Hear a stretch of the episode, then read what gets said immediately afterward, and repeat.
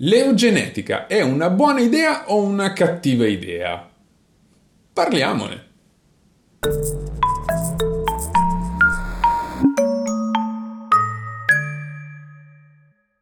Buongiorno Adrien, bello rivederti. Così che ha capelli lunghi, tra l'altro. È successo ma anche l'altra volta erano già capelli lunghi anche l'ultima volta. Stavolta di più. Stavolta più lunghi, eh beh sì, non, non tagliandoli.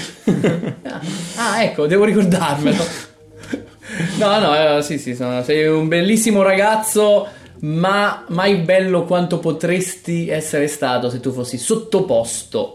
Ah, sì. stato sottoposto a un processo, un procedimento eugenetico. a un procedimento eugenetico, cioè facciamoli nascere solo quando sono belli, belli, belli, bellissimi. Parleremo di questo, parleremo di questo in questa puntata e sarà divisa tra una parte tecnica che verrà curata dal nostro resident eh, dottorato in microbiologia Scusa, Università degli Studi di Milano.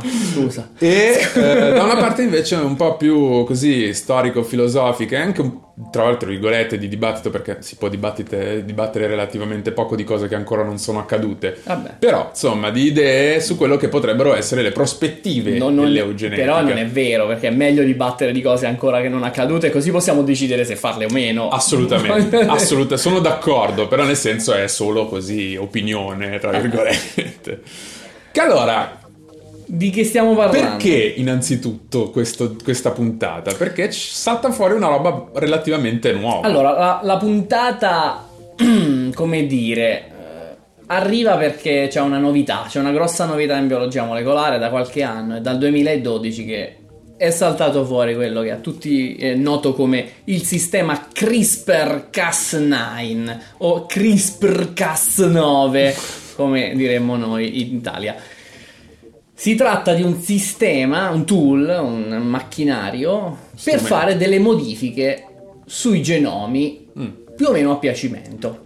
Solo che ora come noi abbiamo discusso abbastanza di questa cosa. Secondo me la, la parte tecnica che adesso state per sentire serve uno scopo. Serve lo scopo di farvi capire quanto è rivoluzionaria questa cosa.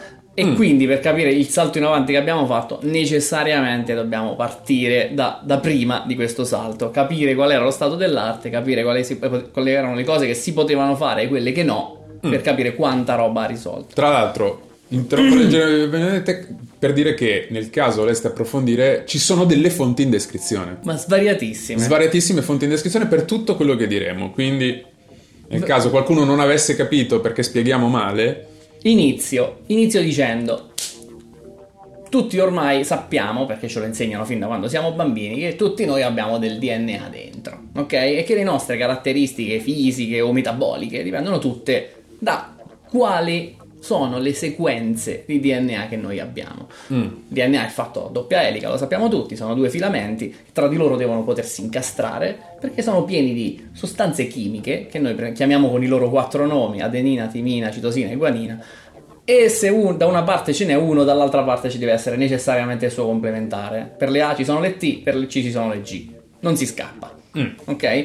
Questo vuol dire che però se tu scorri, diciamo per la lunghezza il DNA, l'informazione risiede nella sequenza di coppie che tu trovi. E quindi potresti trovare AT, AT, AT, CG, CG, AT, AT, CG, CG, CG, per esempio. Ok. E sarebbe un'informazione come una specie di codice Morse che poi la cellula può leggere per trarre informazioni su come deve vivere. Mhm. Mettiamola così. Da quando abbiamo capito che c'era questa corrispondenza tra la sequenza del DNA e Sì. le, le caratteristiche fisiche, abbiamo deciso che era un'ottima idea cambiare il DNA, non vedevamo l'ora. Allora, proprio la prima, la prima pensata, Sì, la la- prima idea. Ma, ma come si fa a fare i bambini a piacere? Esatto, Questa è stata come la si prima. fa a creare la gente come la vogliamo noi. Esatto. Perfetto. E quindi si sono avvicendate una serie di tecnologie Mm. per cercare di cambiarlo sto DNA, solo che all'inizio, fino agli anni 50-60, eh, era tutto molto casuale. Noi potevamo cambiarlo, ma non sapevamo dove e non sapevamo come. Sapevamo soltanto andare alla fine di questo processo, vedere se ci piaceva l'organismo che avevamo modificato. Tutto, tutto storto, Eh, così. tipo, tipo il pompelmo rosa, per dirne uno. Ah, sì? Sì, sì, Eh, non so, li sapevo. bombardi con... eh, il padre era un pom- pompelmo normale, l'abbiamo riempito di radiazioni finché non è arrivato il pompelmo rosa, tra i pompelmi disastrosi che ce n'erano, c'è stava uno che ci piaceva, quello lo vendiamo. Bella storia, non lo sapevo per No, niente. se poi ne parliamo meglio, si chiamano le Atomic Farms e tra l'altro sono molto reminiscenti di Da- commercio radioattivo. America anni 50. Perfetto. Amico, amico. Ci sarà forse una puntata su questa cosa qui. Ti piace? Sull'era- no, in generale sull'era atomica, del- Eh, dell'entusiasmo è- è per una l'era atomica. È una bomba. È una bomba, è una vera e propria bomba. Va bene, però a un certo punto tutto è cambiato quando ci siamo accorti di una faccenda. Nei batteri, qua, tutti direi, ci sono delle proteine speciali che si chiamano enzimi di restrizione. Mm. Piccola parentesi, questi, gli enzimi di restrizione sono proteine e la chiave di volta per capire le proteine sta nel capire la loro forma. Le proteine fanno tutto quello che vogliono, tutte le cose che succedono nella vita, dalla chimica più complicata alla forma, alla difesa, il trasporto delle sostanze, tutto dipende dalle proteine. Ma ogni proteina che deve, fare una- che deve svolgere un lavoro lo fa se ha la forma adatta per farlo. E questa forma, voglio dire, può essere veramente una roba fine. Prima nel briefing facevo un esempio. Gli enzimi, chi sono gli enzimi in generale? Sono delle proteine che, che promuovono certe reazioni chimiche, le fanno avvenire molto spesso. E quindi magari come fa questo a essere legato con la forma? Magari su una proteina c'è un incavo che ha la forma precisa di una molecola e a fianco all'incavo ce n'è un secondo con un'altra molecola Ok. col fatto che queste molecole sono attratte dalla complementarietà delle forme, si trovano a essere vicine tra di loro, reagiscono e magari vengono unite. Oppure ne arriva una e la proteina le spezza, Ok. ok? Che è quello che poi fanno gli enzimi della nostra digestione, per dirne una. Cioè noi digeriamo le cose perché nelle- nei nostri enzimi entra una molecola complessa e viene spezzata, sempre per via della forma. Oppure, altra proteina chiave che spiega questa faccenda, gli anticorpi. Gli anticorpi sono proteine. Occhio, eh, non sono cellule. Qualcuno dice cellule, no, è un errore purtroppo... qualcuno ero io. Esatto. No, vabbè, però è un errore abbastanza comune, quindi io faccio questa precisazione sicuro che non sei l'unico. Sono piccolissimi rispetto alle cellule degli anticorpi, sono una specie di polverina rispetto alla loro dimensione.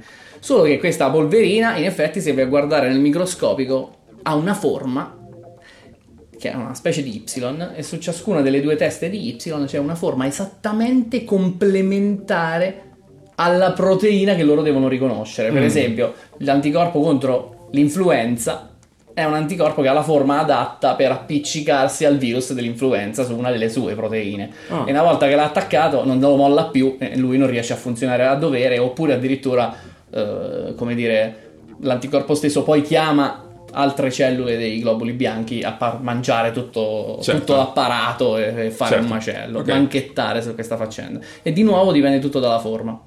Gli enzimi di restrizione che dicevo prima, che stanno nei batteri, li batteri, gli enzimi di restrizione hanno questa skill. La- eh, Adrian ride perché sa che a cosa mi riferisco. Stanno lì batteri. Many unbearable hours later. Gli enzimi di restrizione che dicevamo prima sono delle armi che i batteri si fanno contro i loro virus. Ok, Mm. I batteri hanno le malattie, hanno gli sbattimenti pure loro. Tante volte gli arrivano dei virus addosso che gli spruzzano dentro il loro DNA e, se- e li ammazzano, letteralmente. Mm. Allora il batterio. Loro RNA, i virus. Dipende, Ah, sì, esistono, DNA, sì, sì, esistono Ah, virus ok. diversi. Nel caso dei virus che sto pensando sono virus a DNA, quindi Ok.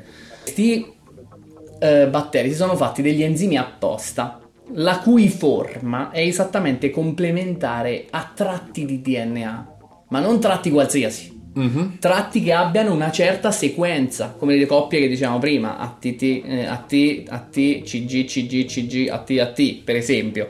E quindi a seconda della sequenza, se i- il nostro enzima si scorre tutto il DNA finché non la trova. Solo quando la trova si rende conto che la sua forma è perfettamente complementare a quella specie di pioli che ha sotto. E una volta riconosciuta, taglia il DNA.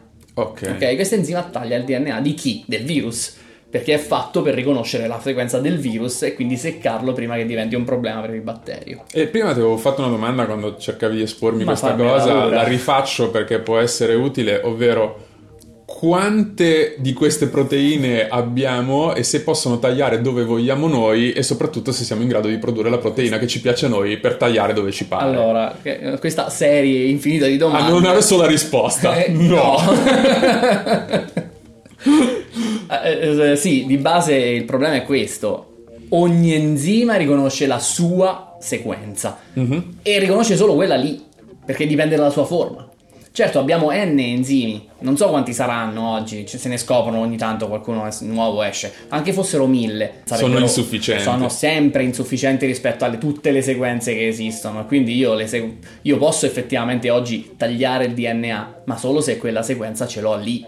Certo. E una volta che io ho questa possibilità, poi mi si, mi si apre tutto un mondo, eh, perché io il DNA lo posso tagliare, lo posso rincollare Mhm. a piacere, posso scambiare geni tra organismi e quindi far produrre proteine a un organismo che, non- che normalmente non dovrebbe e Sì. quindi dargli delle proprietà extra. Però tutto dipende dalla presenza o no di queste sequenze riconosciute dai- dagli enzimi di restrizione. Tu, altra parte di domanda, e non possiamo farci l'enzima a piacere? Ma magari, tesoro mio, carissimo, magari. Perché? Perché noi la forma delle proteine mica la sappiamo capire in fondo. Mm. Le proteine sono un gomitolone di un filo di amminoacidi, ok? Cioè, adesso non so se voglio entrare proprio nel merito, però No, anche in questo caso abbiamo un filamento lungo che poi si accartoccia su se stesso e ottiene una forma tridimensionale, che è quella forma complicata che poi può fare tutto. Mhm. A seconda della sequenza di questi 20 tipi di amminoacidi che esistono, poi si possono formare tutte le proteine che fanno tutte le loro funzioni. Mhm. Però noi non sappiamo fare né il passaggio da una parte né dall'altra, cioè sapendo la sequenza non sappiamo predire quale sarà la forma della proteina finale e con- decidendo una forma non sappiamo altrettanto, se non addirittura meno, sicuramente non sappiamo che sequenza ci vuole di amminoacidi per produrre quella forma lì che vogliamo. Quindi no, non possiamo farci gli enzimi a piacere. Questo è stato un grosso muro Freno. eh sì gigante figurati questo è meglio noto come il problema del folding cioè del ripiegamento Mhm. Eh, c'ha- c'ha- ci sono delle gare i team di ricerca fanno a gara a vedere chi si avvicina di più a dire la forma di una proteina conoscendone solo la sequenza Mm. e tipo che il, il vincitore cioè, che del, del- del 2018 eh, adesso non vorrei dire una stupidaggine però fino a qualche anno fa il vincitore migliore aveva- si era avvicinato del 30% Ah, è proprio facciamo assolut- ridere Sì, poteva anche essere casuale. ok. Oggi no, oggi abbiamo numeri molto più alti perché c'è l'intelligenza artificiale di mezzo, hanno scatenato la, la e-learning, vabbè, machine learning. Mm. Comunque, detto questo, salta fuori, è il 2012 e salta fuori un'altra storia nuova. Salta fuori un altro sistema dei batteri per difendersi dai virus che però quando vuole tagliare un DNA non lo riconosce sulla base della forma della proteina, ma lo riconosce sulla base di un filamento di RNA che quella proteina si porta dietro. Ok. Va introdotto meglio forse. L'RNA è l'ennesima molecolona che c'è in giro. Mhm. Assomiglia estremamente al DNA e anche lei è in grado di incastrarsi per complementarietà. Ok. Tipo ATGC, solo che nella versione dell'RNA è AUGC. Cambia molto poco. E la cosa bella è che noi quello lo sappiamo fare. Perché noi non dobbiamo cambiare la forma della proteina, non dobbiamo ingegnerizzare la proteina per rivolgerla verso le forme che vogli- verso le sequenze di DNA che vogliamo. Noi dobbiamo solo sostituire l'RNA dandogli la sequenza bersaglio del DNA che vogliamo tagliare. Ok.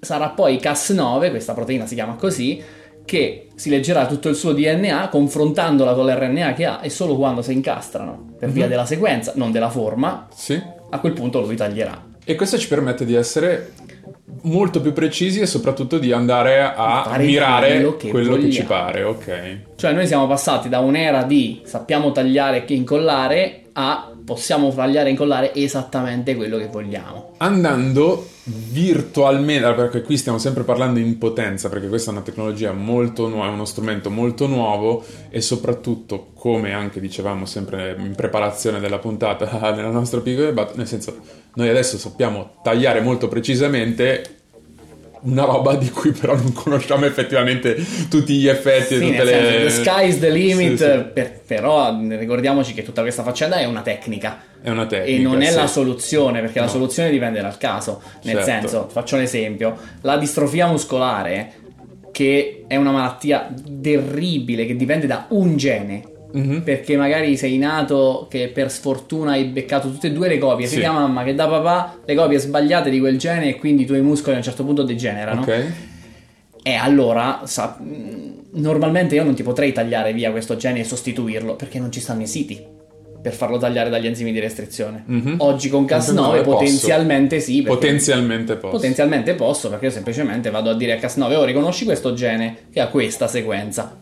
Te lo dico, lui se lo cerca, lo taglia. E poi possiamo anche fornire complementa- eh, diciamo contemporaneamente anche delle sequenze per riparare il danno e quindi sequenze buone di quel gene, versioni funzionali che risolverebbero il problema alla radice. Questa è la terapia genica. Ok, quindi quello che si apre, la porta che si è aperta con questa nuova tecnica, con questo nuovo strumento che è appunto CRISPR-Cas9, è quello di finalmente andare a fare dell'editing genetico, Sì. del vero e proprio editing genetico, cioè costruire un, un individuo, un organismo come, tra virgolette, ci piacerebbe a noi. Questa è la potenzialità, perché ripeto, non sappiamo ancora tutto bene come funziona, però lo strumento c'è. Lo c'è. strumento c'è, prima Lo la difficoltà c'è. non era soltanto la comprensione di quello da fare, ma anche il come, adesso il come è risolto, Certo, apparentemente. E questa cosa, questa cosa di voler controllare, tra virgolette, come vengono fuori le persone, è una roba nuova. Ma non credo proprio. È una roba così che arriva adesso con questo strumento. Ma io immagino proprio di no, Adrien, perché siamo qua a mente che se parliamo solo di grossi disagi storici Esatto. dell'umanità. Esattamente, ed è anche forse per questo che la puntata si chiama CRISPR e eugenetica. Se Ma che sottile Se titolo. avete cliccato È tardi per tornare È indietro. tardi per tornare. Allora, che cos'è l'eugenetica? L'eugenetica è un insieme di eh, idee, un corpus filosofico-scientifico, se vogliamo, eh, che in realtà fa capolino più volte nel corso della storia, ok? Ehm, quindi ci- si parla di eugenetica, di eugenetica anche in antichità, cioè di controllare esattamente, di fare delle, di- di- di- insomma, la società dei forti, dei belli, eccetera, eccetera. Queste cose qua sono un po' delle teorie euge- eugenetiche, cioè controllare come si va a conformare il profilo della tua, della- della- del, tuo, del tuo popolo, Non se vorrei, vogliamo. non vorrei toglierti il pane di bocca, ma dica. una popolazione greca che faceva questo, in un certo senso, penso che la conosciamo tutti. Questa è Sparta! Es- Vorresti voluto anche dare il calcio. È un attimo. No, è No, difficilissimo. è difficilissimo. Quando è che però prende veramente piede questa cosa? Prende piede verso la fine dell'Ottocento, inizio del Novecento, il grande, il grande giro di boa del- di tutte le idee del cazzo. Tra la fine dell'Ottocento e l'inizio. esatto. Con Francis Galton. Francis Galton, che è il cugino di Darwin, che è un grande scienziato, veramente un enorme scienziato, che però purtroppo molte delle sue cose positive che farà nella sua vita, di cui magari un giorno faremo anche una puntata, quindi non spoilerò, però vengono fondamentalmente cancellate o comunque coperte dal fatto che lui passa la storia per essere quello ad, avu- ad aver avuto quest'idea del balenga dell'eugenetica e dell'applicazione dell'eugenetica. Noi l'abbiamo visto anche in altre puntate, tipo quella degli, degli zoomani, e questo è un po' il periodo in cui le teorie della razza sulla razza umana stanno andando un po' a finire, stanno virando verso la loro, verso la loro fine, stanno invece nascendo le, le teorie marxiste sulla società, sulla lotta Le di classe, eccetera, eccetera. E infatti, Distinzioni sociali più che di nascita. e infatti è qui che si incrocia un po' l'eugenismo di Galton, l'eugenetica di Galton. Ma eugenetica perché- e eugenismo, mi, mi spieghi questa faccenda? Eh, perché l'eugenetica è più la parte, diciamo, di applicazione scientifica, tra virgolette, il metodo, se vogliamo, che si, che si applica per la cosa, mentre l'eugenismo è più la corrente filosofica, forse, però... Vabbè, sta a fare la punta Sta- al capello. Eh, purtroppo sì, eh, la questione è questa. Comunque sta di fatto che adesso vi dico una cosa che sembra un po' l'incipit di Idiocracy, Mi piace. ok? Tra l'altro E bellissimo. infatti vi suonerà molto familiare perché l'osservazione iniziale di Galton è che nell'Inghilterra di fine 800, inizio 900, le persone delle classi povere, ignoranti e puzzolenti, eh, se vogliamo anche, si stavano riproducendo troppo in fretta, mentre le persone ricche, che invece hanno tutte le qualità, come ben sappiamo, no? un, po- un buon odore. i poveri, ignoranti e puzzolenti, i ricchi invece intelligenti, belli tutto quanto, eccetera, eccetera, invece non tenevano il passo eh, dal punto di vista demografico. E quindi senza fare la storia de- a- necessariamente nel dettaglio dell'eugenetica, perché ci sarà una puntata su questa cosa qua, comunque quest'idea fa il giro del mondo, quantomeno fa il giro dell'Occidente e produrrà dei danni che sono reali, perché si parla, a seconda del luogo in cui eh, viene adottata questa bella idea, si parla di castrazione della parte delle, della popolazione indesiderata, si parla dell'eliminazione totale in alcuni casi, di Cioè, su- per il sottile proprio, sì, stiamo sì, andando. sì, degli accoppiamenti programmati, per esempio, fatti a tavolino tra persone che hanno delle caratteristiche che sono, diciamo, desiderabili e il tutto chiaramente per influenzare la composizione, in- influenzare in maniera attiva la composizione della tua popolazione, il comparto genetico del, Certo. del tuo popolo. Beh, Assomiglia un po' anche al mondo nuovo di Huxley. Ci arriviamo, ci arriviamo poi a tutte le, le citazioni, diciamo, dalla pop culture che ci danno una prospettiva su Beh, come... adesso non vorrei dire una eh, stupidaggine, però forse il mondo nuovo è proprio di questo periodo storico qua. oh? No, è un po' più, un po' più più avanti, tardi? un po' più, Più tardi. tardi? Sì, sì. Huxley è un po' più tardi. Vabbè. Ci sono dei video di- delle video interviste di Huxley, quindi siamo Mm, va bene, ho detto una più cavolata. a cavallo forse della seconda guerra mondiale che non... eh. Comunque sta di fatto che chiaramente ci sono... C'è un problema di natura ideologica, ovvero chi è Come, che... come li ammazziamo i poveri? No, no, chi è che decide quali sono le caratteristiche auspicabili? Ah, i ricchi. In base a chi? I ricchi o semplicemente quelli che sono al potere. Per esempio, i nazisti avevano dato vita alla Action con la K T4, che era l'eutanasia delle persone con mala- gravi malattie mentali o grave handicap ereditario. Tra l'altro, questa cosa fa centinaia di migliaia di morti, eh. Però, ti- posso, posso farti una, una- una cosa di sponda che non ti aspetti? Mi dica. Sai come si chiama il virus dei batteri che poco fa veniva ammazzato dagli enzimi di restrizione? T- qualcosa T4. Fago T4. Spero per delle ragioni diverse, però non per ispirazione. Io lo sa. E anche loro, comunque i nazisti avevano fatto anche tutta la storia degli accoppiamenti programmati e anche loro... sì, sì, sì. C'è anche quella faccenda in Norvegia con il villaggio di, di fanciulle. Ai tempi queste sono idee estremamente popolari, stiamo parlando prima dei nazisti, cioè tra la fine dell'Ottocento e l'inizio del Novecento, queste idee sono molto popolari, non popolari tra della gente, tra virgolette, stupidotta, ma popolari tra eh, alcune delle... L'intelligenza. l'inte- la- i massimi esponenti della società. Noi abbiamo fatto, per esempio, una puntata su Kellogg. Kellogg era un appassionato di eugenetica. Non mi era stupisce neanche un po'. Figura. Persona orribile. Puntata subito. Interrompete questa un attimo e aprite una nuova scheda. Vi serve quella puntata. E poi ci sono anche delle correnti, per esempio, eugenetiche all'interno del femminismo. Eh, ci sono personaggi di grande rilevanza come Harry Fairfield Osborne, che è presidente è? dell'American Museum of Natural History, che per 25 anni è stato presidente dell'American Museum of Natural Vero? History. Sì, sì, sì, sì, sì, lui era, eh, era per l'eugenetica. David Starr Jordan, che era presidente della Stanford University. Sempre loro. Ellen Keller, cioè Stanford, il male assoluto, la fabbrica del male. Ellen Keller, che è un'autrice fam- famosissima e femminista, che era attivista per i diritti dei disabili, ma era per Sì, l'eugenetica. cos'era una perché- cieca, o sbaglio? Era, Era so- sordomuta, se non erro, una cosa di questo genere. E lei era contro la sovrappopolazione e contro il far vivere dei bambini che avevano delle disabilità Ma eccessive. stai scherzando? No, no, no, assolutamente. Questa, tra l'altro, no- non è un- una maledetta eh, che diciamo che varrebbe la pena di farci una puntata di mente, perché in realtà è una brava persona, solo che una parte dell'ideologia di quel tempo era talmente permeante questa cosa dell'eugenetica che ci sono appunto queste personalità che si fanno un po' corrompere da queste idee. Vabbè, la sovrappopolazione Vabbè. l'avevamo anche discussa per esempio nella puntata su Utopia su Sì, mm, beh, Malthus poi. eh. E poi c'è Alexander Graham Bell, Il che. Tra, le, tra le tante, tra le tante robe brutte che ha fatto, tra il rubare le idee a tutti gli altri, aveva anche questa cosa qua. Poi c'è Margaret Sanger, che è una storica attivista dei- per i diritti della contraccezione. Questo per- proprio per dirti che ci sono delle personalità che in realtà hanno fatto delle hanno anche fatto delle cose buone, eppure erano, co- tra virgolette, dentro questa Adesso. motivo. Winston per- Churchill e Teddy Roosevelt. Ho finito la mia lista. Ok, no, era, era solo per fare il solito appunto. Che noi scadiamo sempre in quella parte, sai, dovremmo fare un po' di mia colpa. È facile giudicare con gli standard di oggi dei pensieri vecchi di cent'anni. Noi ci sai. divertiamo a prendere il peggio della storia. Certo, però nel senso, peggio Perché- secondo noi è, Secondo gli standard di oggi. secondo i nostri standard Esatto. che siamo persone del 2021 a questo punto.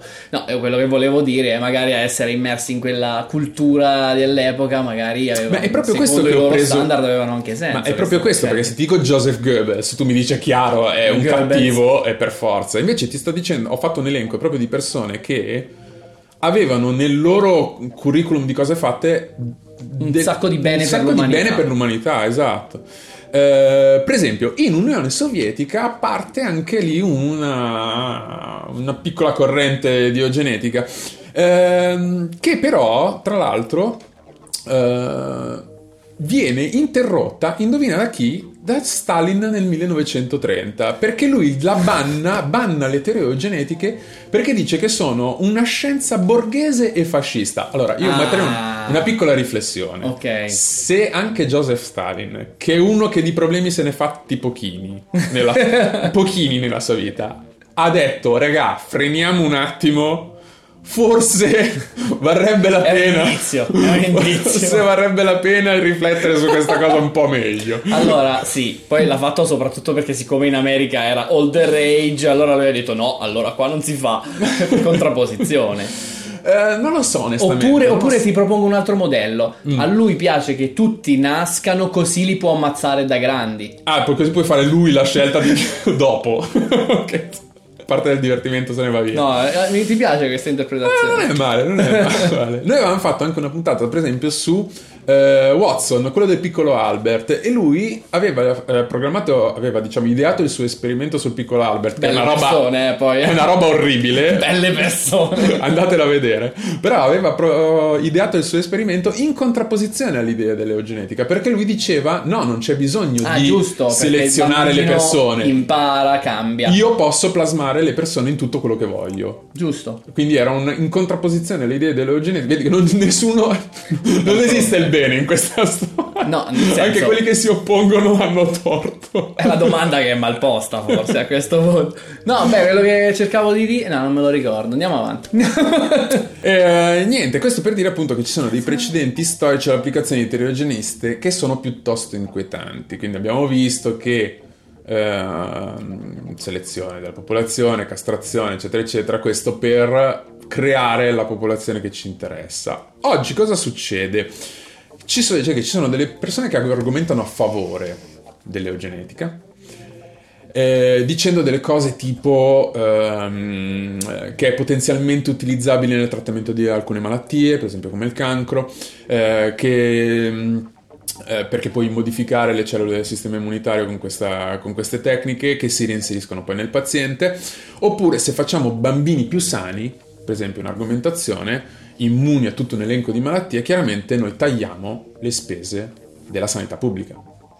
Ok. Quindi poi c'è, c'è un, diciamo, ci sono delle ragioni, ven- si L'unica argomenta. cosa è che non ho ben capito il tuo primo punto, perché non mi sembrava eugenetica. Cioè, se tu lo reinserisci in un Eh. paziente già adulto, non hai modificato tutto il suo DNA, non hai fatto nascere soltanto persone a tua scelta. No, però le tecniche sono quelle e quindi in un qualche modo viene l'idea che tu possa modificare anche solo una parte, come per esempio cioè, le cellule del sistema immunitario, rientra nel grosso, nella grossa discussione che No, io ho trovato sull'eugenetica mi trovi in in profondo disaccordo. Cioè, nel senso, capisco che la discussione non, viene, non è farina del tuo sacco. No, no, io, è- trovo, io mi sono imbattuto in delle riflessioni in, in generale sul campo in cui chiaramente la tecnica nella quale tu potresti chiaramente modificare il genoma prima della nascita di un, di un individuo Quella io la possono- considero la vera e propria eugenetica. eh, ma è tutto un mischione perché tutta questa discussione, anche se noi non la faremo su tutto lo spettro, in realtà va dall'eugenetica che è prima della nascita a diciamo il transumanesimo che è Chiaro. cyberpunk e i raggi X. E i plasmidi Esatto. di Bioshock. Esatto, queste robe qui. Quindi va- in realtà tutto questo movimento che promuove queste idee ha uno spettro ampissimo in tutte queste discussioni, ok? E Mm. con tutte le zone di grigio che ci sono in mezzo. Ecco, volevo dire che da com- poi per, cari- per carità, ripeto, questa è una mia interpretazione, però la mia interpretazione eugenetica significa intervenire prima della Prima della nascita, nascita. o al massimo intorno alla nascita, proprio Certo. durante il concepimento o simili. se io Beh, se tu modifico... però consideri la nascita del della cellula del sistema immunitario, allora è eugenetico. Sì, ma quella è successa all'inizio, quando eri embrione. Se io ti tolgo un globulo bianco, lo ingegnerizzo e te lo rimetto dentro, non, vedo, non, non ti ho modificato l'organismo, modificato una parte per una cosa che ti può essere... Una parte dell'organismo. Vabbè, insomma, io Non adesso lo so, mi sembra fare... una zona di grigio un po' importante. Vabbè, non la Vabbè. valuteremo adesso, però insomma volevo dire che non la considero. Si apre tutta una discussione sulle caratteristiche che sono ereditarie. Oggi, parlando di eugenetica, perché... eh, queste le caratteristiche chiaramente avranno una tendenza a permanere essendo ereditarie, a permanere, a permanere nella, Certo. Nella famiglia. Ah, ok, nostra certo. specie, ok? Questo influenze- influ- influenzerebbe drasticamente l'evoluzione della nostra specie. Beh, direi. Ok? E il problema non è indifferente fin tanto che la tecnologia, non solo lo strumento, ma anche la conoscenza del genoma, non è al 100%. Certo. Perché c'è una cosa che si chiama off-target genome editing, Sì, certo. in cui tu modifichi una roba e poi non, non intenzionalmente modifichi anche le robe che sono a fianco. E ti è andata così. E se tu l'hai fatto per un'intera popolazione, hai, poi- hai un danno che è permanente. A casa si dice riprendi la vacca per i coglioni, cioè è, è un processo che ormai è difficile da, da fare.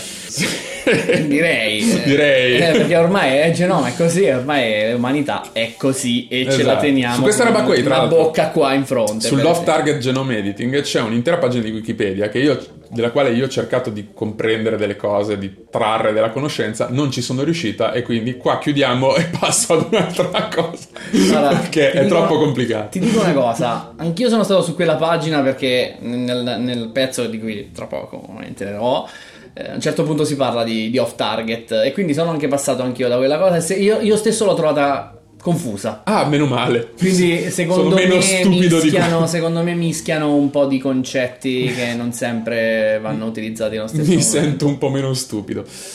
Se esclude... Non ti preoccupare, abbiamo tutte le Sono occasioni. comunque molto stupido, No. sono già com- sono No. comunque molto stupido, Cioè, però mi dico- sento un po' meno Vabbè, stupido. dai, tranquilla. Abbiamo le occasioni di recuperare. Bene. allora, escludendo l'eugenetica, quella imposta dall'alto, in cui è, è lo Stato che decide che fa i bambini più sani, ok, per tagliare le spese della sanità pubblica, ok, entriamo nel campo dell'eugenetica liberale, ovvero che ha un nome un po' del cazzo perché il liberalismo non ha esattamente un'aurea di positività in generale, Eh, cioè io ti informo della situazione. Ok, ti informo dello strumento, delle possibilità. Ah, e poi scegli tu. Tu scegli liberamente se farlo o non farlo. Ok. E questo è peggio, forse. Perché? Perché entriamo nella questione dei designer babies, Eh sì. cioè nel momento in cui io posso ingegnerizzare mio figlio e fargli avere tutte le caratteristiche che sono, tra virgolette, desiderabili, perché non dovrei farlo? certo. Ok? E questo Soprattutto in un modo in cui tutti lo fanno, diventa uno svantaggio non farlo. esatto. E in questo caso infatti rientra le prospettive che sono poco incoraggianti perché si instaura quella che dici tu, cioè una dinamica di mercato, ovvero se il vicino di casa ha il figlio che è alto, forte, intelligente e mio fi- perché dovrei avere un figlio che è basso, stupido e una pippa nel- nelle- in tutto quello che è atletismo. Per un sacco di ragioni, perché suo figlio è un cretino, secondo me. Però vabbè. Nel momento in cui tu apri il mercato si, apre- si instaura anche una competizione sanguinolenta perché in questo caso noi abbiamo tradizionalmente tradizionalmente non è la parola giusta però passatemelo. Tradizionalmente come specie umana noi abbiamo avuto una competizione eh, che è biologica per la, sulla riproduzione intendo che è biologica che è in alcuni casi sociale in alcuni casi ma qui entrerebbe una competizione diversa. In maniera artificiale, una competizione economica. Perché il mio figlio diventa una sorta di investimento. Per i tuoi geni. Non solo per i tuoi geni, ma anche per tutto quello che è in generale la tua legacy come famiglia, come nome, come... Sì, capito? è chiaro, però vabbè. Si introduce un, altro, un ulteriore tipo di competizione, un, un altro aspetto. Senza contare una cosa, adesso non so se hai intenzione di dirlo, quindi magari ti rubo le parole di bocca, però Vai. nel momento in cui questa roba è sistemica e la fanno tutti da tanto tempo per tanto tempo, si instaurano pure delle mode e magari a un certo punto della storia va di moda che tutti devono essere neri con gli occhi azzurri. E che vuol dire? Mica è per forza una figata e dovremmo essere tutti uguali? E- e- cioè, nel senso, uno dei vantaggi della riproduzione sessuale che abbiamo Mhm. inventato con tanta fatica quando eravamo degli esseri schifosi. Eh, nel senso, è proprio la variabilità e l'essere tutti più diversi possibile. Questo abbatte la nostra interna biodiversità all'interno della nostra specie. questo entra un po' in un discorso che è quello di chi decide quali sono le caratteristiche desiderabili e che affronterò un po' più avanti nel, nel, nel- coso. Però per me in questo momento il discorso sul Sì, quello che viene considerato di dife- mercato. su quello che dife- viene considerato difettoso che tu dicevi prima, secondo me è più importante perché eh, c'è una prospettiva abbastanza c'è uno scenario parallelo non è esattamente, non lo si può esattamente confrontare uno a uno, però c'è uno scenario parallelo che ho individuato che è la questione degli aborti eh, quando c'è una diagnosi prenatale della sindrome di Down. Ah, ho capito. Ok?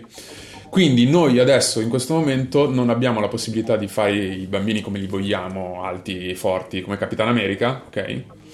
Ma e quindi avere il confronto tra chi fa Capitan America, chi c'è il figlio Capitan America e chi c'è il figlio normale, e quindi considerare il figlio, tra virgolette, normale difettoso. Però abbiamo invece le persone che sono pienamente nel, nel pieno delle loro funzioni e le persone invece che hanno delle grosse problematiche come appunto la sindrome di Down. E, peggio anche, eh, perché... Secondo te, faccio una domanda ma non è un'interrogazione nel senso, secondo te qual è la percentuale di aborti quando si è confrontati ad una diagnosi prenatale della sindrome di Down? Darò una risposta paraculissima. Mi dica. 50%. Allora, secondo una res- una- un paper eh, che ho trovato su ResearchGate, metto tutto nelle fonti, eh, eh, del 1999, in cui viene stabilito che eh, di fronte appunto alla diagnosi prenatale della sindrome di Down c'è un 92% di scelta di interruzione della gravidanza. 92. Una meta-analisi su obstetrics and gynecology, eh, gynecology ehm, che prende degli studi in considerazione dal 95 al 2011 trova un'oscillazione tra il 50 e l'85% di interruzione della gravidanza. In Islanda è il 100%. In Islanda. In Islanda è il 100%. Ho provato a trovare dei dati in Italia e i dati in Italia non esistono.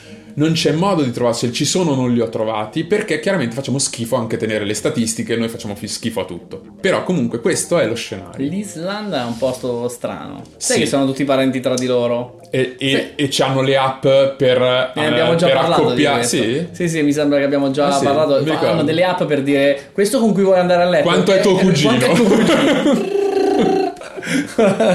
Eh, L'Islanda è un posto strano, però comunque le cifre sono abbastanza inquietanti. Cioè, di fronte all'idea di avere un figlio, non voglio utilizzare questa parola perché è un po', un po' forte, però difettoso, tra virgolette, Certo. che non è competitivo. Vabbè, penso che le persone abbiano intelligenza sufficiente per capire di che stai parlando. Siamo su internet. Ah, già. Quindi è assolutamente possibile che no. Con una- con di uno svantaggio, diciamo, di qualche a- tipo. Bravo, grazie per avermi dato un termine migliore. Di Allora, alla taglia poss- e rifallo. No, no, no, no, no, la teniamo, la teniamo. Di fronte all'idea di avere un figlio con uno svantaggio, la gente ma quasi al 100% dice non se ne parla proprio. Ok? E questo, se lo proiettiamo nello scenario di avere delle tecnologie che ci danno la possibilità di fare davvero del- eh, dell'editing genetico, ci dà, li- ci disegna uno scenario in cui tutti, tutti quanti faranno quella scelta Bene. nel limite delle loro possibilità economiche. È vero. Mi chiedo chi siamo noi per eh, dire alle persone cosa devono desiderare per il benessere del proprio figlio, soprattutto in questi casi si parla anche di medicina e di salute, eh. Quindi non è che stiamo dicendo, oh mio figlio nasce con gli occhi azzurri, pff, che palle, un altro, cioè non è questo. Quindi, Eh, chi- sai, chi- nei chi può momenti- dirlo che non è questo? Chi può dirlo che non è capisco, questo? Capisco quello che intendi, però anche il discorso etico è un- diventa un po' un serpente che si mangia la coda perché l'etica comunque le fanno le persone e se queste persone sono tutte concordi nel dire questo allora vuol dire che è l'etica che è cambiata e non ce ne siamo accorti. Eh, però, allora, entriamo nello scenario delle, delle- di- diciamo di quello che ci offre la letteratura, la science fiction e tutto quello che è il mondo dell'immaginario in cui ci sono gli autori di fantascienza che hanno fatto delle... Tante hanno cose belle. Hanno tentato di proiettarsi in queste cose. Il mondo nuovo di Huxley è proprio questa cosa qua, come dicevi tu. Cioè, è una società che di base... La storia parte con una società che di base Fa quello che vuole con i degli figli. individui che sono Specializzati. in, delle in dei compiti particolari e c'è una divisione in caste. C'è una vera e propria divisione in caste in questa società. Che crea chiaramente degli attriti, eh, perché là, se no non ci sarebbe un romanzo, però crea chiaramente dei- degli attriti e c'è una storia che si sviluppa intorno a questa idea di Sì, sì. individui diversi che vengono, che hanno capacità diverse e che, vengo- e che hanno de- anche delle posizioni diverse all'interno della società. È spinosissimo. Eh, Gattaca è un altro esempio. Gattaca. Gattaca, tra l'altro si chiama Gattaca perché sono solo le lettere del DNA. Bravo, eh, bravo. Ehm, è una società che anche lì si Anche costruisce un altro film aveva usato questo, questo Ah, sì, codice. quale? Gatta caga cacca. Cos'è? È un film simpatico, c'è un gattino protagonista. Eh, fa una bene. cosa sulla sabbietta. Bello. Però è con le lettere del DNA. Certo, certo, certo, certo. Ma è un corto o è un No, no, è lungometraggio? un lungometraggio, c'è un conflitto, tre atti. eh. La chiamata dell'eroe all'avventura. Grazie, grazie. Eh, ah sì, perché chiaramente l'eroe dai mille volti, ok, d'accordo, quindi c'è tutto il ciclo dell'eroe, chiaramente. Dunque, dicevo, in Gattaca anche lì la società è costruita intorno al fatto che i genitori possono fare il figlio come lo vogliono loro e il film c'ha questo contra- contrasto tra due figli della stessa famiglia, uno che è nato, tra virgolette, in maniera naturale e l'altro che è nato in maniera... eh, grazie al, gen- al, al gen- Al gene al gene- al gene editing, ma tra l'altro nel film c'è un'inversione della terminologia perché la maniera naturale diventa il gene editing. Ah, G Ah, naturale non è questo, No. ma è questo. Ma esatto, viene capito. l'ho, vi- l'ho visto, l'ho rivisto recentemente proprio in preparazione di questa puntata e in questo dettaglio mi era sfuggito, non me lo ricordavo io, più. Io me l'era proprio sorvolato. No, è quando, quando lui descrive, eh, con la voce fuori campo, descrive questa cosa, dice proprio questa cosa qua, dice perché la maniera naturale è diventata questa. Ah, mi rimangio il gesto. Lo- tutto il film è sulla base del fatto che lui vuole accedere ad una professione che mm, gli sarebbe Negata. negata Eh, se perché sapessero che lui, perché lui è perché il imperfetto. soffio al cuore, perché Esatto. che non ci vede esattamente bene come dovrebbe. Però dall'altra parte, per esempio, non- nel film non ci sono più discriminazioni uomo-donna o discriminazione di razza, c'è solo la discriminazione del tuo potenziale genetico. Chi lo sa? No, ma alcune persone sui forum, ci sono andato a vedere un attimo quali erano le riflessioni intorno a questa cosa, ma alcune pers- persone considerano questa cosa come un miglioramento della società, cioè come una società desiderabile.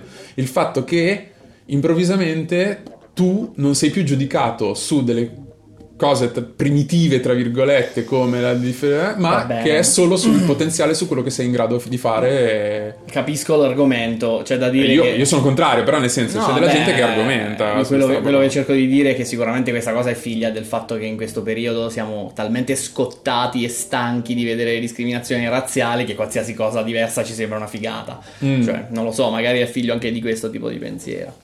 Possibile, è possibile che, che ci siano però quelle- queste discussioni qua che arrivano anche un po', tra virgolette, magari dall'afrofuturismo e da queste robe qua che è correnti di science fiction. Wakanda Forever. Domanda: chi è che decide quali sono le caratteristiche che sono desiderabili? L'abbiamo accennato un po' prima, abbiamo Stalin. detto il potere o eh, la gente ricca, eh, però alto basso, biondo bruno, nero bianco, uomo donna anche. Abbiamo visto che per Direi un esempio po' e un po'. Abbiamo visto che per esempio con i cinesi quando hanno imposto la loro politica di avere un solo figlio per famiglia c'è stata un aumento delle natalità di, maschi. don- di maschi e molte poche donne e adesso c'è una situazione che è un casino perché non- mm, le combinazioni non sono più possibili. Eh, quindi Sì, tra l'altro c'erano talmente tante cose assurde in questo contesto che quasi ci sarebbe una puntata solo a... Perfetto. Ti faccio, ti- ti- mettiamo una cosa semplice che tutti possono capire. Chiaramente la sordità è uno svantaggio. è uno svantaggio, no? Sì, Se- secondo direi- te la, Direi di sì. No. Ti ho messo questo esempio proprio perché non è quello. Perché c'è un, un- un esempio molto famoso in cui si parla, di cui si parla ovunque quando si parla di eugenetica, ovvero negli Stati Uniti una coppia di donne sorde decide di avere un figlio e si affidano all'inseminazione artificiale scegliendo appositamente un uomo sordo, anche lui sordo, per avere la maggior possibilità che il loro figlio sia sordo. Questo perché loro lo fanno dicendo di, di poter essere dei, migli- dei genitori migliori per un figlio sordo, ok? E che per loro la sordità non è un problema, ma è una caratteristica che gli fa appartenere ad una categoria, a una comunità di persone sorde. Ok? Ah, per appartenenza quindi. È una caratteristica identitaria. Sai che gli americani sulla storia dell'identità e sulle E sono Che palle. fuori di testa. Però loro sì, questo è un esempio vero, metterò l'articolo in, eh, in descrizione, di questa coppia che ha fatto una scelta consapevole di avere un figlio sordo. Allora, per me è un gesto criminale perché tu stai scegliendo di, eh, di privare tuo figlio, privare tuo figlio di, una possibilità. Cioè, sensazione anche, cioè nel senso adesso, gli- praticamente gli limiti il potenziale. ma anche le emozioni. Ti limiti un sacco di cose, e- esercitando tra l'altro un controllo abbastanza dissennato, eh, perché comunque, nel senso, nessuno si è messo tra, tra di loro per impedire che questa cosa succedesse. Quindi tutto il controllo era in mano a queste persone. Però questo per dire quanto anche solo fare un discorso, ma adesso ci mettiamo tutti quanti come società intorno a un tavolo per decidere quali sono le caratteristiche che sono desiderabili, potrebbe Macello. produrre delle discordanze, Certo. capito? Eh, Capisci che, non che, che no, la cosa infatti è... non ha senso parlarne secondo me. Infatti tutta questa casualità di come succedono i bambini normalmente in realtà è, è- è- una salvezza. Ma ti dico di più. Dimmelo. Non ha senso par- parlarne in generale, perché noi adesso ne abbiamo fatto tutta questa discussione come se a noi ci chiedessero le cose. Come se alla popolazione in generale venisse data la possibilità di scegliere se fare o non fare una cosa, come andrà, che, che direzione far prendere alla società, eccetera, eccetera. E invece no. Nel novembre del 2018 in Cina nascono due bambine. È il novembre, è il 2018, in particolare eh, sta per avvicinarsi il 28 di novembre, giorno in cui si terrà un simposio incredibile a, Hong Kong, e c'è tale He Jiankui, che adesso non, non mi ricordo come si scrive, quindi magari leggo male, e comunque è cinese, io il cinese non è che sia esattamente un drago a pronunciarlo. Al contrario Stra- le al contrario del tedesco. Tedesco, vabbè, se vuoi diciamo che è tedesco. Comunque, il signor He eh, viene, ha intenzione di parlare a questo summit per quanto riguarda questo summit eh, mh, sul- sulla, sulla genetica e su- sul gene editing, quindi non, in- non per forza sugli umani, eh, su come si modificano i geni con quelle macchinette che dicevamo prima, con un, eh, con un articolo, o meglio un talk dal titolo CCR5 Gene Editing in Mouse Monkey and Human Embryo using CRISPR-Cas9, cioè, Sì. eh, muta- Cioè, cioè. l'editing del gene CCR5 nel to- in embrioni di topo, scimmia e uomo tramite quel macchinario che dicevamo prima. Allora, la storia va detta con un po' più di calma, quindi vado, vado all'indietro. Esistono due persone che sono state divulgate con il nome fittizio di Mark e Grace che vogliono una figlia, solo che lui ha l'AIDS. Ok? In Cina il problema dell'AIDS è gigante, è uno stigma pesante socialmente.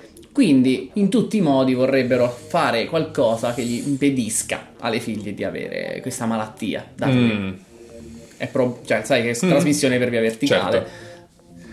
Quindi a un certo punto vengono a sapere del fatto che questo signor dottor He sta volendo Dottor dottore. un dottor dottore sta conducendo degli esperimenti o vuole condurre degli esperimenti per modificare degli embrioni e gli dicono cioè dicono noi saremmo disposti ci stiamo noi ci stiamo cosa vuole fare lui lui vuole indurre una mutazione in questo gene che si chiama CCR5 Mhm. un gene espresso sui globuli bianchi che sono normalmente diciamo la cellula bersaglio del virus dell'HIV Sì. quello che dà l'AIDS Mhm. Quando questi recettori CCR5 sono modificati in una persona in cui c'è questa mutazione Sì. e quindi hanno una parte della loro sequenza e quindi della loro forma diversa, Mm. il virus non lo riconosce più, non ci si può attaccare e non riesce a entrare nella cellula, quindi in effetti l'infezione Non non, può avvenire. Quello che lui vuole fare è indurre questa mutazione salvifica Sì. nelle bambi- nella bambina, che poi Sì. in realtà, come probabilmente sapete, la fecondazione in vitro si fa su numeri eh, quasi elevati di embrioni, perché sai, sai mai che teneva male uno, allora ne fai su 5-6. E quindi in questo... No, no, è normale questo, è normale. È- non, è, non è così no- facile che un embrione attecchisca Sì, sì. sull'utero. Ok. Quindi si fa normalmente su più embrioni con più spermatozoi. Comunque, questa modifica lui l'ha fatta a un tot di embrioni e due hanno attecchito, quindi sono nate due gemelline che si chiamano Nana e Lulu. E, e a ottobre sono nate. A ottobre del 2018. A ottobre del 2018 sono nate. Lui aveva intenzione di andare a fine novembre a questo convegno proprio per parlare del fatto che queste eh, bambine sono, sono nate, sono sane. La modifica è andata come lui sperava e quindi si suppone che siano immuni all'HIV. Ok. Ora, innanzitutto è saltato su un casino, ma è saltato su un casino qualche giorno prima di tutto questo. Infatti il 25 novembre si è accorto Antonio Regalado, che è un, um, cioè, penso di origine ispanica, ma che lavora Detto all'MIT Totò. detto Totò, che lavora all'MIT, ok? E lavora all'MIT ehm, e ha leggendo una, ri- una, una cosa su, su certi archivi cinesi di richieste, di, di- Sì. una specie di archivio di richieste di trial clinici, si accorge che questo è un, uno scienziato che vuole fare una modifica su embrioni umani. Sì. Ok? Fine. Con fine far nascere le Ah. bambine. Ora capiamoci, gli embrioni umani sono cose che vengono cambiate tutti i giorni, eh, non è una roba assurda già di per sé. Solo che normalmente c'è quella che si chiama la regola dei 14 giorni, cioè tu dopo 14 giorni che hai modificato questi embrioni li devi ammazzare, li devi incenerire, perché? Perché dopo 14 giorni ancora non sono sviluppate le strutture nell'embrione che poi diventeranno il sistema nervoso. Mm. Quindi intanto che sono ancora poche cellule, qualche centinaio di cellule, tu semplicemente ancora quello non sente niente, non è davvero un essere umano intero. E quindi tu gli puoi fare tutte le modifiche per vedere come funzionano i geni e come si sviluppa l'embrione, ma poi te ne devi liberare. E invece lui capisce che non è questa l'intenzione. Fa un articolo eh, sul MIT Technology Review, denuncia questa faccenda, inizialmente che non vuole replicare, fa orecchie da mercante, ma passa un giorno soltanto e lui cambia idea. Pubblica dei video su YouTube, sono 5, in cui comunica questa cosa in anticipo rispetto al summit. Sì. Sono, sono questi video in cui lui in effetti spiega un po' la tecnica, ma soprattutto c'è un video abbastanza più, diciamo, più divulgativo che io vorrei mettere tra le, tra le cose in descrizione perché è ancora su. Eh? E, spiega che dice che cosa è stato fatto, è stata fatta questa chirurgia genetica, la chiama lui. Sì. Eh, gli dice che tipo di mutazione ha voluto introdurre e quali erano i fini, proprio per, ricordando il fatto che c'è questo grosso stigma dell'AIDS e, e quindi proteggere queste bambine non solo da una malattia ma anche da un problema sociale. È riuscito a fare, cioè le bambine sono effettivamente immuni. Le, bambine, le bambine sono vive. Ma vive e- ok, d'accordo. ok, eh, non è ok. non è scontato. Non è scontato. Poi bambina, femmina, Gina, viva. E dicevo, scusate.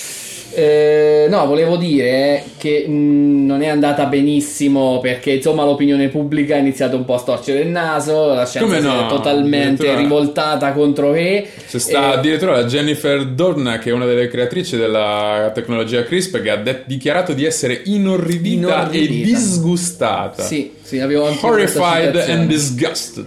Nel frattempo, la Southern University of Science and Technology, quella dove lui lavora, fa spallucce e dice: Questi sono esperimenti fatti fuori dal nostro territorio del campus, quindi Chiaro, non c'entrano certo, niente con noi. Certamente. La Cina nel dicembre del, duec- del 2019 condanna Stavo Jiangui per a tre dirlo, anni di tre carcere. anni di prigione, 400.000 dollari di multa e anche qualcosa di pene inferiori per i suoi Sì. collaboratori più stretti. Anche se posso mettere una postilla. la Cina sapeva tutto. Secondo me non solo la Cina sapeva tutto perché Ci sono degli articoli figurati, figurati se il governo cinese non, non contava in più secondo me è stato finanziato da, dal Io governo. ne sono sempre stato certo, però detto questo, Quindi esistono delle facciata, fonti, esistono solo- delle fonti che ci saranno che ti darò da mettere in descrizione in cui c'è scritto che perlomeno è documentato che la Cina qualcosa sapeva. Non solo, siamo dico- stupiti. Ti dico di più perché in realtà eh, questa cosa che arriva nel 2018 non è esattamente la prima applicazione di edit su persone umane. Aspetta, ti fermo perché Fatta volevo concludere. Ok, dimmi. no, volevo concludere quanti problemi ha dato questa cosa e perché non è tutto oro quello che, quello che luccica. Dimmi, dimmi. I problemi sono, a parte l'etica, che va bene, regola dei 14 giorni evitata, chi se ne frega. Ma soprattutto Mentecast, quando mai abbiamo... quando mai... L'etica non ci appartiene. Poi la tecnica, mica è andata così bene. Non è andata affatto bene. Le mutazioni che lui ha generato non sono il delta 32 con la rimozione di queste 32 basi azotate dalla sequenza del DNA. No, ne ha tolte 4 per ciascuno dei due cromosomi de- a una bambina Mhm. nana e invece nell'Ulu c'è una delezione, quindi una rimozione di 15 basi in un cromosoma e, e niente dall'altro. Quindi Questo assolutamente cosa produce? è niente che sia utile all'HIV sia utile. e ti dirò di più, se la fecondazione è in vitro, queste mica rischiavano davvero di prenderselo l'HIV. L- L'HIV io te lo passo, non a te, però Tra il suo sangue. sì, col rapporto sessuale. Mhm. È così che io lo passo alla madre e poi la madre lo passa alla figlia che è- di cui è incinta. Ok? Quindi l'idea è Per- che Perché se tu prendi, eh, non, non, c'è vei- non ho idea di come funzioni, nel veicolo Il del- sesso. dello cioè, lo sperma si contiene i virioni quindi- dell'HIV eh, e esatto. ok, però il problema E è se che tu fai della fecondazione in vitro, lo fai comunque con lo sperma del padre, no? Sì, però il discorso è che il virus si attacca sui globuli bianchi. Mm. E, mm, lì ci sta l'ovulo, non è che c'ha fuori CCR5 su cui appiccicarsi. Ah. Quindi non è quello il problema. Infatti il problema non sussisteva. Le- Quindi dicevi, la sua operazione è assolutamente superflua. fosse stata la madre a essere infetta dall'HIV, quello se l'avrebbe passata con il cordone ombelicale, avrebbe passato Certo, la malattia che- alla figlia. E lì Ma magari in si questo caso era il pensare. padre e tramite fecondazione in Non vitro questo- sempre, tra l'altro, però non è al 100%. No, non è al la- 100%. la- Eh, la perché è anche trasmissione. perinatale, eh. Mhm. cioè nel senso con le perdite di sangue che si verificano durante il parto. Ancora, mosaico, detto anche mosaicismo, sai che è? No. È la faccenda che lui queste modifiche le ha fatte quando non era una sola cellula l'embrione, ma era alcune cellule. Ah, quindi su alcune sì, altre no, Eh, perché non magari qualcuna sì e qualcuna no, quindi magari fa- diciamo che tu hai immunizzato la persona, no, hai immunizzato soltanto le cellule della persona che derivano da quella, Quella che sei cellula, riuscita certo. a modificare, mentre l'altra magari c'è tutto un braccio che non... Ah, questo è un cialtrone, quindi. Ma eh, co- concludiamo, ma ci sono le off target che dicevi prima, Mhm. perché pare che ci siano anche delle modifiche off target. Chiaro. Non solo, la pubblicazione c'è stata? No, perché c'è stata prima l'MIT Technology Review che ha denunciato questa cosa, lui che ha annunciato la, la faccenda tramite YouTube. eh, il QA che c'è stato al summit, che però non- insomma è stato soltanto un botta e risposta. I dati che sono andati persi perché non si ritrovano più, i dati grezzi lui li ha buttati. E concludiamo dicendo che ha mai pubblicato un articolo quest'uomo, è stato mai fatto con peer review in modo tale che sia, possa essere giudicata come tecnica da altri? È un buon articolo, sono dei buoni dati? No. Quindi non abbiamo nessun motivo, cioè questa è stata veramente una cosa fu- fuori, fuori luogo. Eh, altre cose, cibo ultima, poi ti lascio parlare. Vai. Si diceva la Cina forse collusa, forse finanziante, forse eh, sicuramente consapevole. Senza il forse. Benissimo. Sai perché? CCR5 sembra essere nei topi collegato alle facoltà cognitive. Mm. Mutazioni di CCR5 alterano le capacità cognitive dei topi e quindi lui ha detto Eh, vediamo se, vediamo se queste due con questa mutazione vengono più intelligenti. O meglio, non l'ha detto. Però tu leggendo quest'articolo pensi era una possibilità che magari loro di nascosto avevano e speravano. Non lo so, non è, non è una- un fatto No, questo. non, è, non è improbabile. Non è un fatto, però non è manco No, no, improbabile. non è assolutamente improbabile. Eh, no, ti volevo dire che non è un, cioè non è un, un unicum, perché in realtà dal 2015 eh, io ho un articolo su Quartz che riporta che dal 2015 più di 80 persone sono state sottoposte a terapie che coinvolgono l'editing genetico con lo scopo dichiarato di curare le malattie, questo in Cina. eh. E, e soprattutto questa cosa non è senza conseguenze per il mondo fuori dalla Cina, perché in realtà un gruppo di esperti radunati dall'UNESCO ha chiesto un ban temporaneo della sperimentazione sul DNA umano dopo questa storia qua di Jiankui. Pensa tu. Sì, continuando diciamo sul- sull'onda del...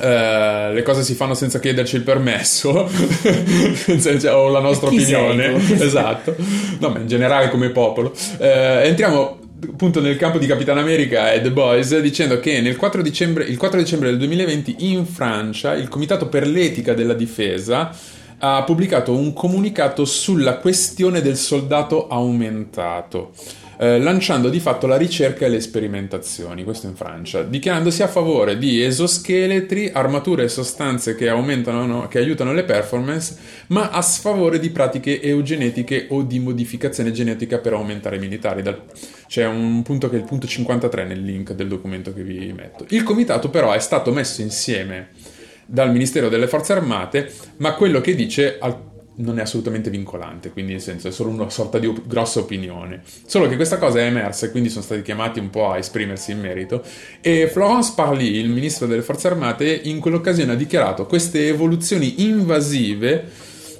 eh, non sono nell'agenda dell'esercito francese, ma bisogna essere lucidi, non tutto il resto del mondo si fa i nostri stessi scrupoli ed è un futuro al quale bisogna prepararsi. Verissimo.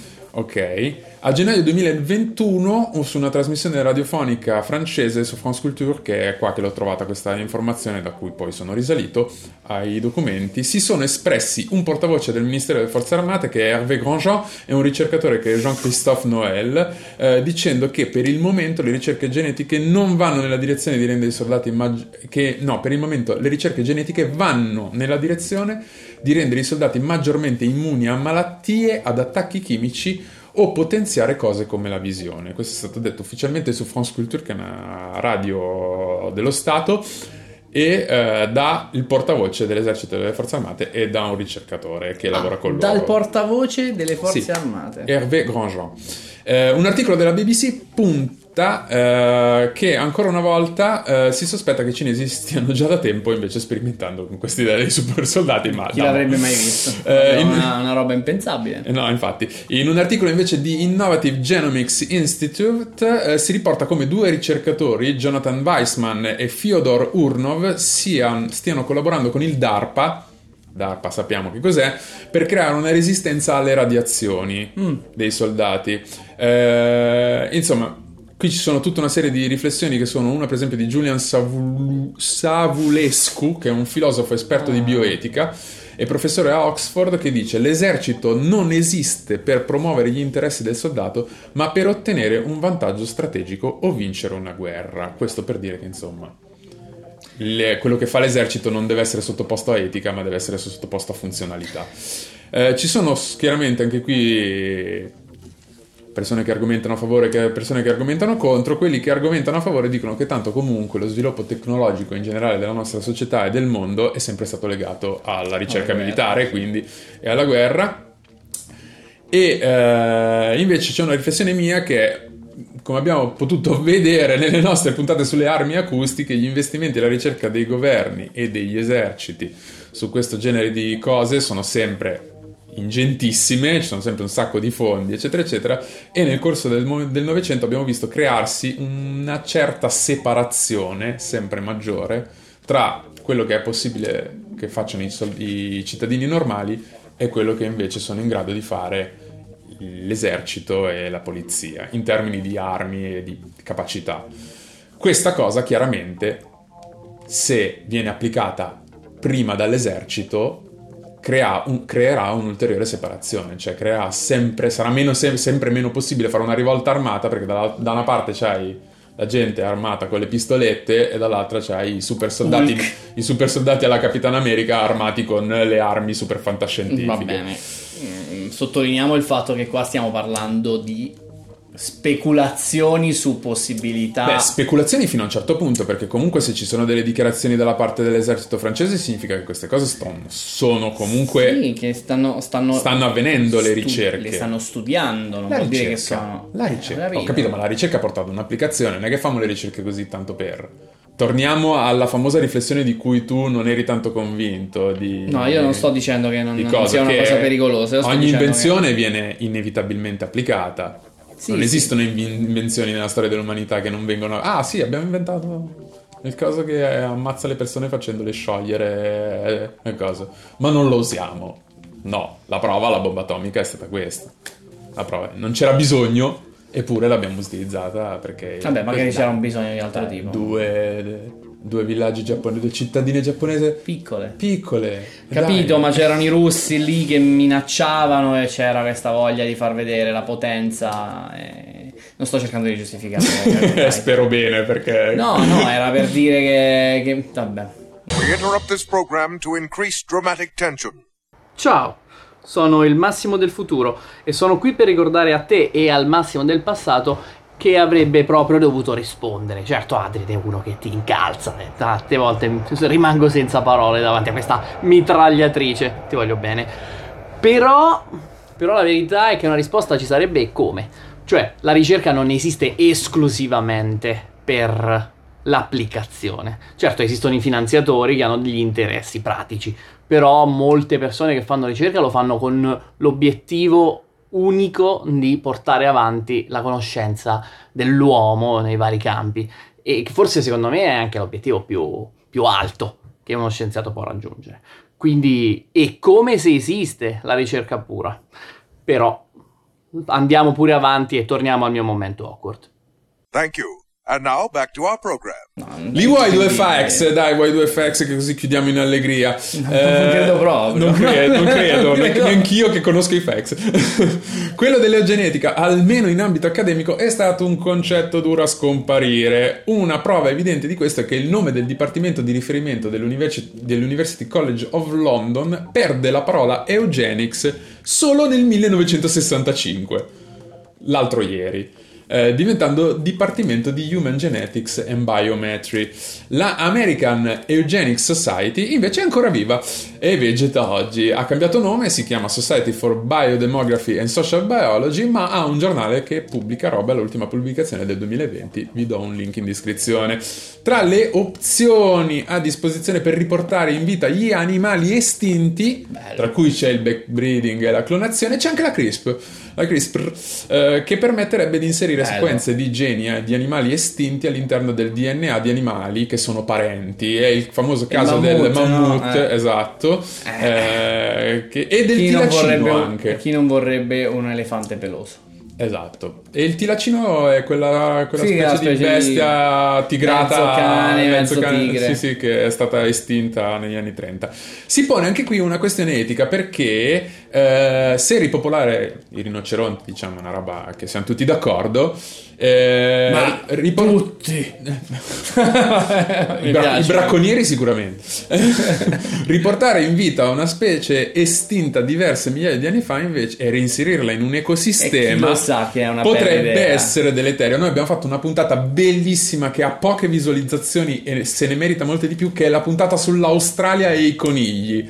Andatevi a vedere la puntata Non sull'Australia bisogna andare a toccare gli ecosistemi, sono cose difficili. Sono- C'è un altro articolo del Guardian che invece dice che l'esercito americano ha investito 100 milioni di dollari in tecnologie per l'estinzione genetica. L'estinzione genetica, la cui giustificazione ufficiale è quella di liberarsi dalle zanzare che portano la malaria. Questo l'ho alcun- sentito, c'è il Gene Drive. O alcuni roditori che sono indesiderati. Sarà il vero motivo? Estinzione genetica, l'esercito americano si è mai occupato di zanzare l'esercito americano? L'esercito americano si è occupato di altre cose. Ma non lo so, però io so che il discorso. G- eh, la zanzara è un problema più grosso di tutti, eh. Sì, ho capito. Sai che è ma la- l'animale che uccide più esseri umani al mondo? Sì, beh, certo. Cioè, compresi gli esseri umani? Sì, sì, sì, sì, sì, sì. No, ma sono, sono consapevole. La mia domanda è, non è se Danno la anche zanzara è un fastidio problema. la notte, Adrien. Ma sono... Zio, io avevo... Io ho, ho inventato... Se c'è un ingegnere lì fuori, ascolti, que- ve, la, ve la vendo. Sono talmente... no, anzi, ve la regalo quest'idea. Per me non bisogna fare delle robe che mm, scacciano le zanzare. Ok? Bisogna fare delle robe che attirano le zanzare. Però dove c'è una roba velenosa. Te mi devi fare un composto che attira le zanzare Vedi che non hai e studiato. fa zb, zb, zb, zb, e le frigge. No, no, non hai Dietro, una, dietro la racchetta, quella che, che- che per racchettare le. Bravo, le 5 minuti dopo l'unica zanzara sorda è viva e può riprodursi e i suoi figli. Non so. Vabbè. Eh, tra l'altro, questa cosa dell'estinzione genetica è. Mass Effect, è quello che succede ai Krogan in Mass Effect. Ah, non ci ho Eh, giocato. Non ci hai giocato? No, Eh, c'è questa spe... No. Eh, assolutamente non gioco pallosissimo, è anche brutto. Però eh, cioè, adesso mi prenderò dei dislike per aver detto questa cosa qua, perché ci sono Fatto dei fan bene, di Mass Effect. fatto bene. Però la storia dei Krogan è quella, è una specie aliena che si moltiplica talmente tanto e sono talmente violenti che c'è bisogno di fermare la riproduzione lì e gli fanno una roba che si riproducono molto meno. Va bene, vuoi un altro fact simpatico? Si chiama The Genophage. Eh, mi dica un altro fact perché poi ce n'è un altro. No, no, non ce n'è più. Sì, dai, vai. Eh, Sai dove ha lavorato Gen, eh, Gen He? Dove? A Stanford. Chiaramente. Chiaramente. sta- è l'epicentro del male, Stanford. Ehm, Metto la mia passione del basket a servizio di Mentecast perché c'è Vedevamo l'ora. c'è un aneddoto, eh, c'è un- una voce che gira su Yao Ming. Yao Ming è Ah. questo giocatore cinese di 2 metri e, tre- di 2 metri e 30 e più, Mila. 2 metri e 30 mila, eh, che si dica, si è sempre detto dal momento in cui è apparso in NBA che fosse il prodotto Ah, di modifiche genetiche. No, di accoppiamenti eh, Ah. guidati tra due giocatori di basket cinesi che non si conoscevano e i cinesi hanno fatto e adesso mi date un bacino. Now kiss. sì, sì, sì, c'è un libro che è stato scritto su questa cosa che si chiama Operation Yao Ming, non l'ho letto, è di Brooke Larmer, però insomma, è cosa. Io direi che è il momento delle fonti, sigla delle fonti.